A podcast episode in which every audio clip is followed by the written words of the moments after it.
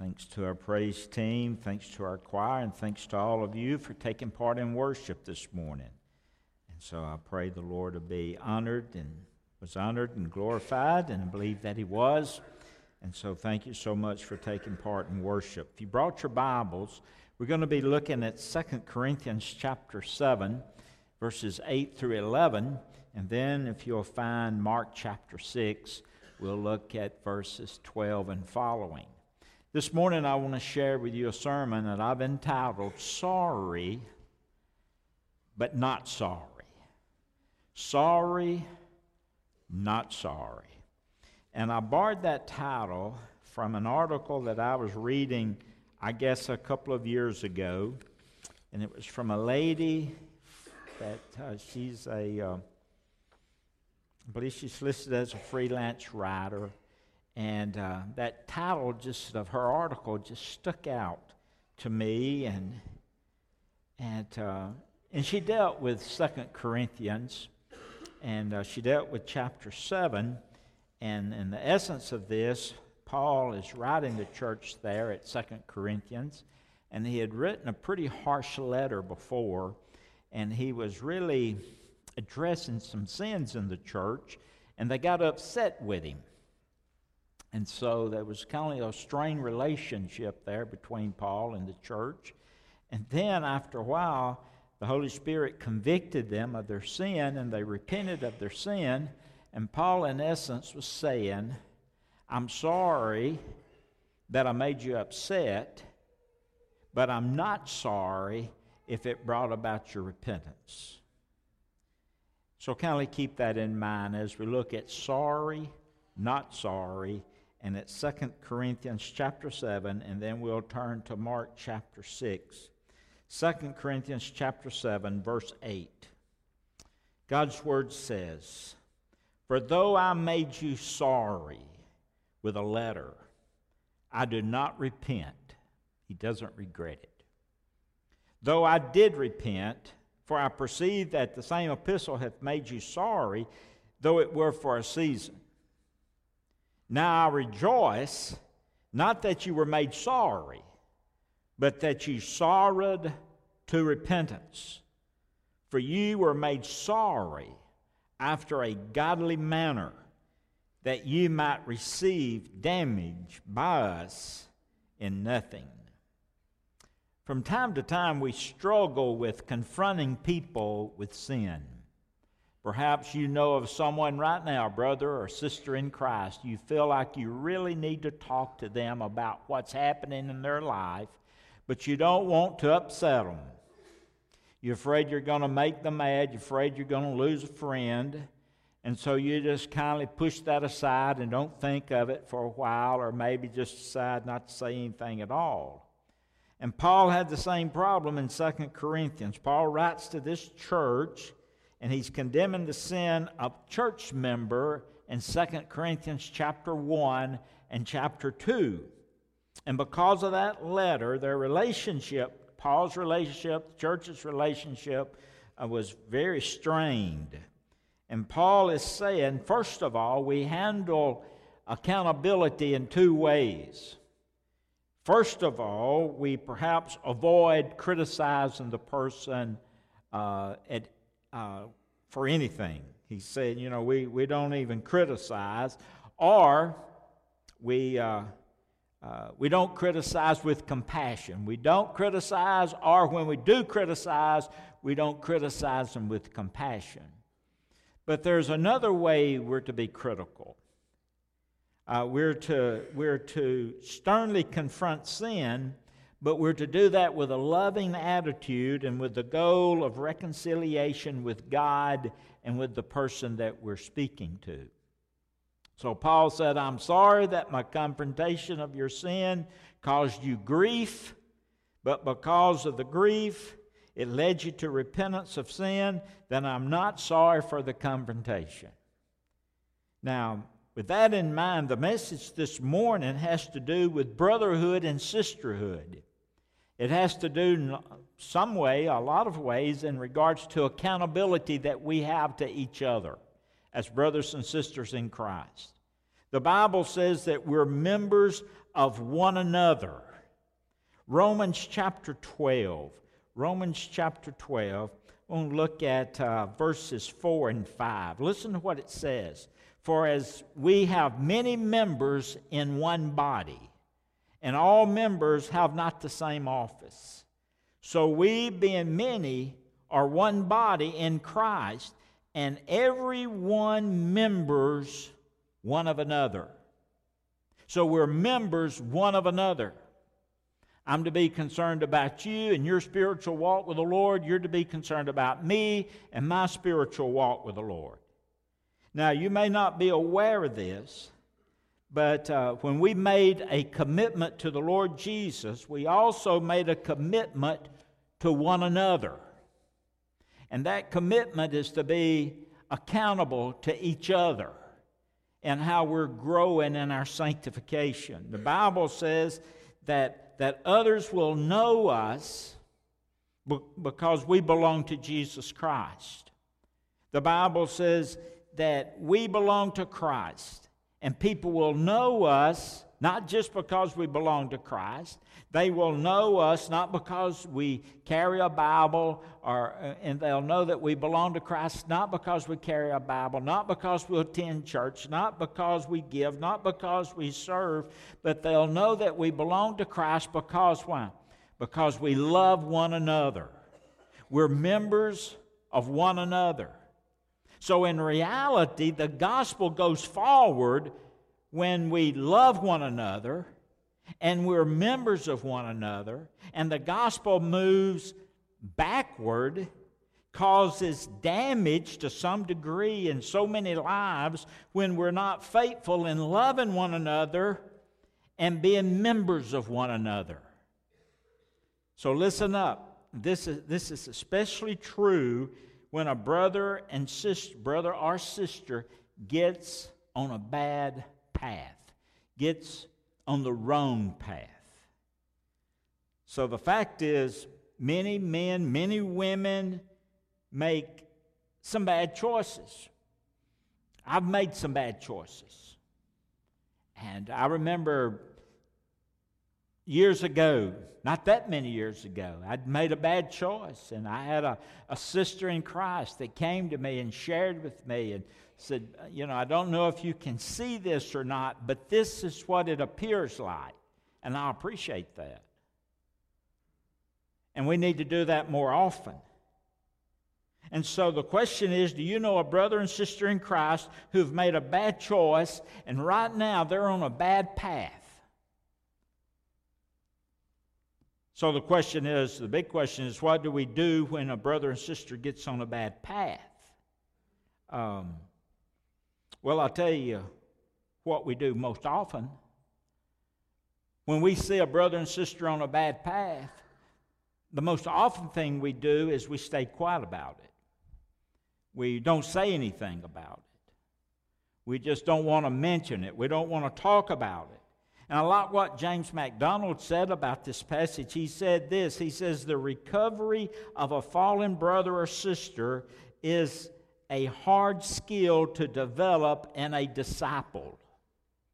And I agree with him. It's one of the hardest things you can do is go to a fellow brother or sister in Christ and talk with them that they're on the wrong path and they need to come back to where they once were in their walk with Christ.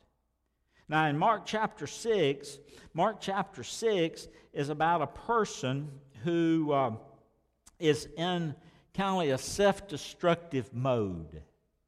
And you've read about him, you've read this passage, and I've read it many times, but I really had never understood it like this. But the message is there. So if you look, would look at Mark chapter 6, and we're going to deal with the first 20 verses, just take them verse at a time, and we'll finish up, and we'll see how this person's in this destructive mode, and where no one says anything to him about it. Look, if you will, at Mark chapter 6, and we'll begin uh, with, um, with verse 12. Now, remember, this person's in this self destructive mode. And so the question is how are we to react to someone like this when we're members of one another? You see someone in this self destructive mode as a Christian, a brother, sister in Christ. How do we react to them in that mode? Look at verse 12, Mark chapter 6. And they went out, speaking of the disciples of Jesus and Jesus, and they preached that men should repent. This was the message. Verse 13. And they cast out many devils and anointed with oil many that were sick and healed them. Verse 14. All this was going on. And King Herod heard of him, heard of Jesus. For his name was spread abroad. So King Herod heard of all these miracles and these healings taking place. And he said that John the Baptist was risen from the dead, and therefore mighty works do show forth themselves in him. So you have King Herod. Now, you have a lot of Herods in the Bible. Herod the Great had four sons. He divided his territories up uh, and gave each one of these sons part of his uh, part of uh, a part of a territory, his kingdom. And so this Herod of Galilee, his name was Herod Antipas. And so when he began to hear about these miracles, these mighty works being performed, he said, Well, that's John the Baptist. John the Baptist is risen from the dead. You remember what happened John the Baptist? You'll find out in just a moment. Look at verse 15. Others said, Herod said, this is John the Baptist. Others said, this is Elijah. And others says that it's a prophet or is one of the prophets.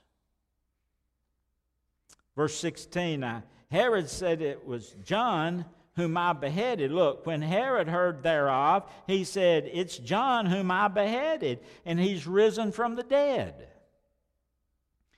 And so the, the story goes on and how that happened. Look at verse 17. For Herod himself had sent forth and laid hold upon John and had bound him in prison for Herodias' sake, his brother Philip's wife, for he had married her.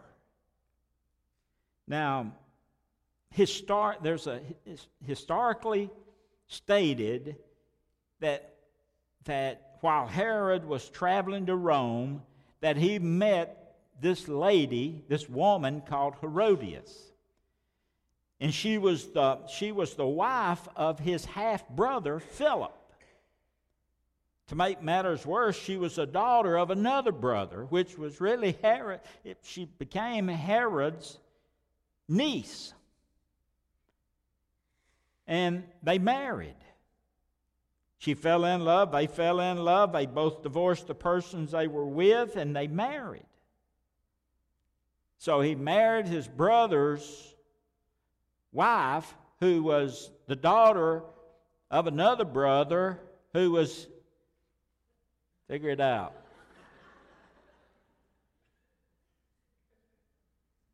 Take verse 18. John said unto Herod, it's not lawful for thee to have thy brother's wife. So leave it to John, you know, he's telling it like it is. Therefore, verse 19, Herodias had a quarrel against him. Not the king, but John. Now she's out, he's out here telling, he's told the king it's not right for you to have your, your brother's wife. And what do you think? How she you know, we think she felt about that or how she felt about that. She, she was upset. Needless to say, she got upset and she would have killed him, but she could not. Because you see, Herod liked him. He, he kind of liked John. He liked his preaching, he liked his teaching.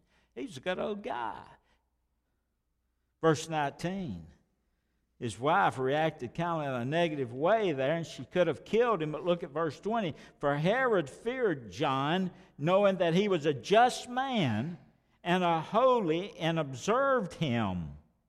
He went to hear him preach. He, he watched him. He knew about John. And when he heard him, he did many things, and he heard him gladly. So he didn't have a problem with John. He didn't have a problem with John's preaching. He just kind of liked this guy. So the question is how do we avoid getting in the wrong, on the wrong path?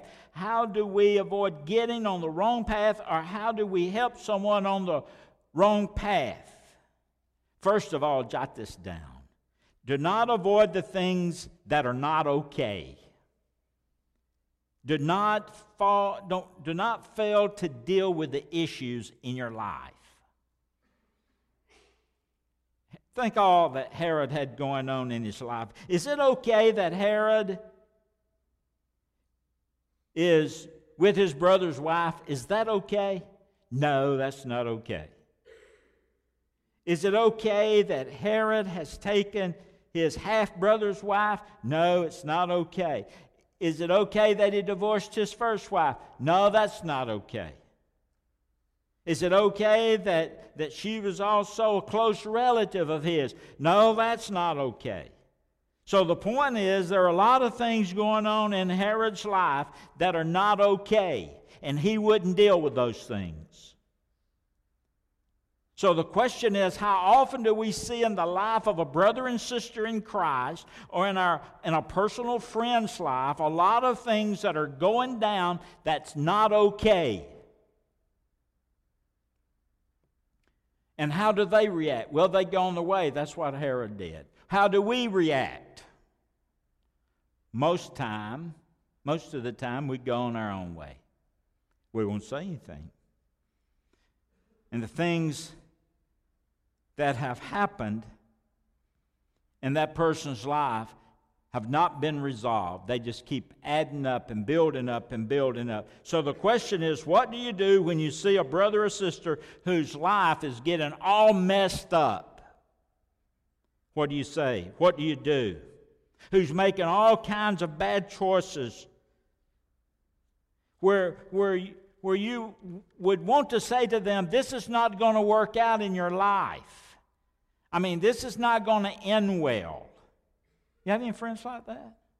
Maybe you're like that. But the most common excuse that people that are making that are dealing in that type of behavior, the most common excuse they'll give is, well, it's going to be fine. It'll work out in the end.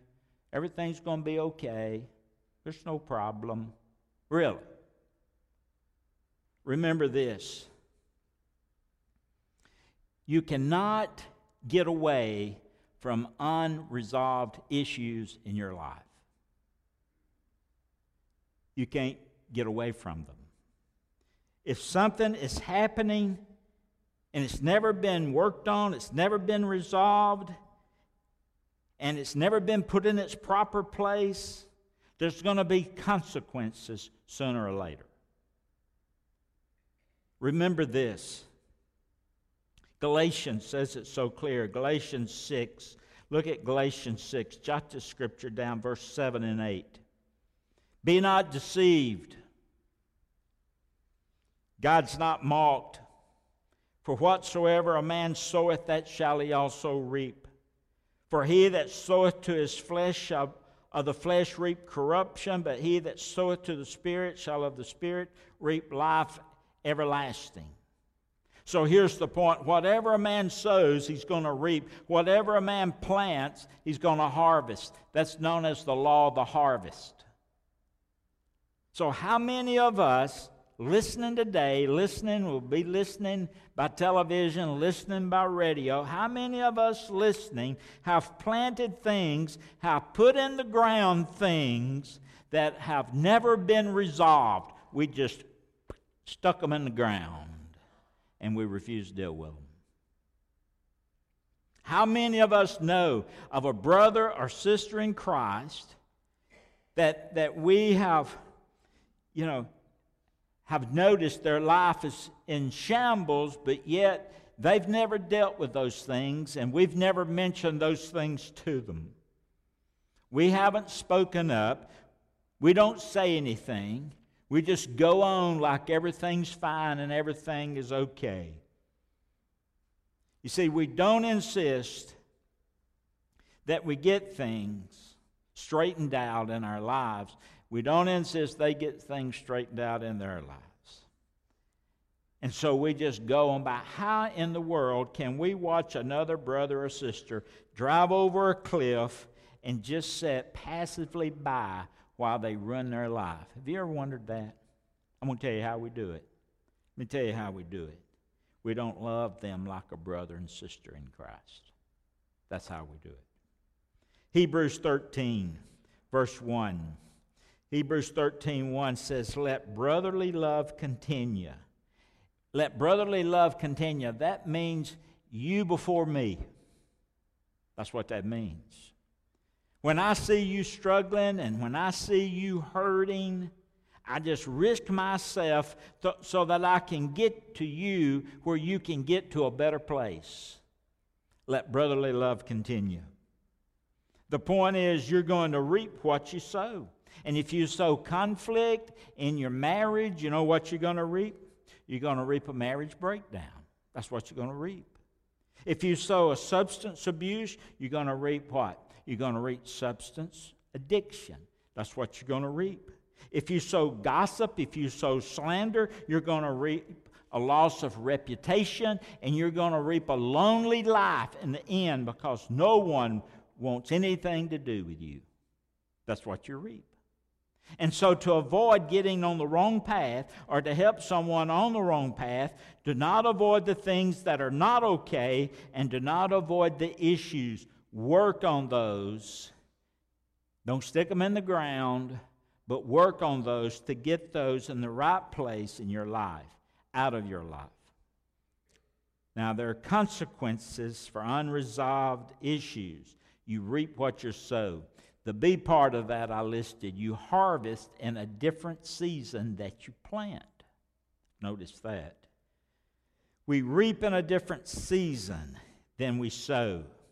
I'm going to tell you, I'm going to tell you what's real deceptive. Delay is what brings deception. In other words, we think everything's okay. We think we've got away with it. We think no one knows. We think no one's going to find out about this. And it goes on and on and on. That's the deception. Delay is a deception. I got away with it. Everything's fine. The reality is, it's not fine, and it's just growing inside of you unresolved. And sooner or later, it's going to come out.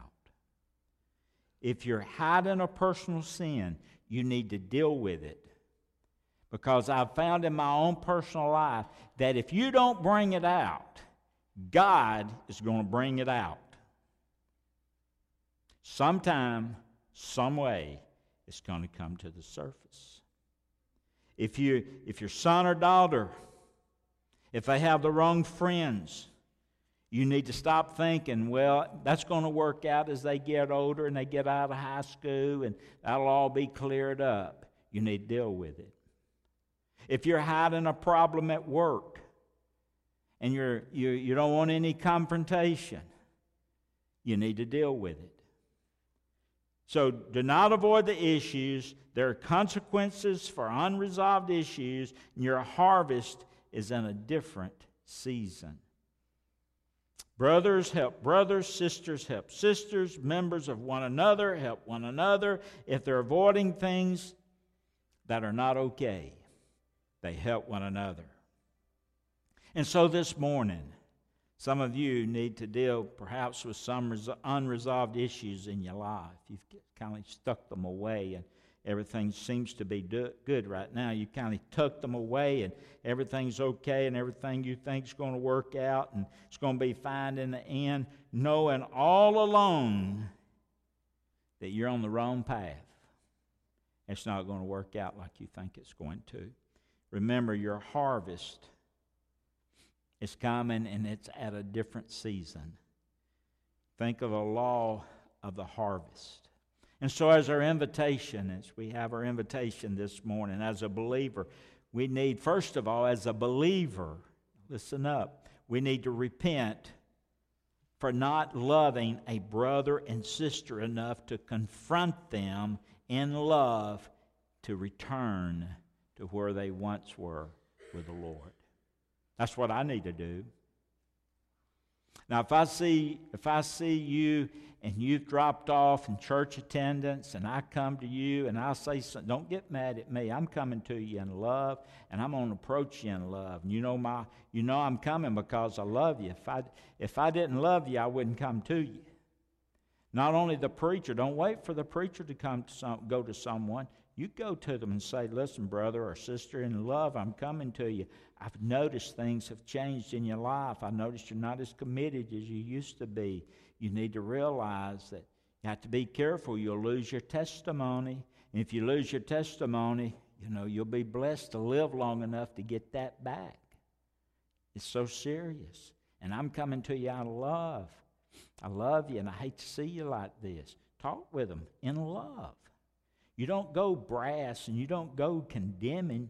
Jesus, you know what Jesus, you know, when he met the woman at the well, it was all about love. He loved her to, to uh, saving relationship with himself. He loved her. He didn't, he didn't browbeat her and fuss on her, but go in a loving spirit. So we're members one of another and we help one another. And so important to tie it all in in weeks past. Your sanctification, your holiness, your set apartness, your growth in Christ will be hindered if you don't get back on the right path. And I pray that if God's spoken to you this morning, that you will. Okay? Let's bow our heads for a prayer. Heavenly Father, I come to you and thank you, Lord, for speaking to our hearts today in this message. And Lord, I know how Paul felt when he went to the Corinthians and he was troubled. His heart was broken. And as he confronted them, they were all upset. They got mad, and he was sorry at first, but then at the same time, they turned, they repented, and, and, and he realized, Father, that he wasn't sorry because his confrontation with them brought about their repentance. And so this morning, I pray for each person here. And I pray we've all learned that we're brothers and sisters, one of another, and we're to look after, out after each other. And so, Father, I pray for each person here.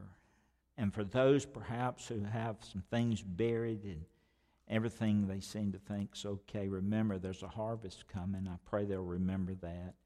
And I pray today will be the day Lord, that they would return to you and get back on that right path. And Father, we love each other here, and we're concerned about each other here. So help us, we pray, to, to, um, to confront each other in love, out of concern. And Lord, we pray that your Holy Spirit will speak to us when someone does that. Father, help us to realize that we're accountable to each other. We're accountable to you but we're to look out for each other. And Lord, I know with a sister, I always tried to take I always tried to take care of my sister and look out after her. That's what we're to do as a church family. So help us to be more aggressive in doing that instead of just passing by and being quiet. Help us, Lord, out of love to reach out to those who we feel perhaps have uh, gone down the wrong path. Thank you for restoring relationships. Thank you, Lord, for forgiveness. Thank you for your mercy and your grace that you show to us. And Father, everyone can experience that. And I pray today that people here who've never received you can experience your salvation grace today. And those who've gotten on the wrong path, perhaps, I pray that they can experience your forgiveness grace. Oh Lord, thank you for loving me. Thank you for forgiving me. And help me, I pray, to be aware of others, Lord, who have just, uh, for whatever reason, walked away. We make this prayer in Jesus' name. Amen.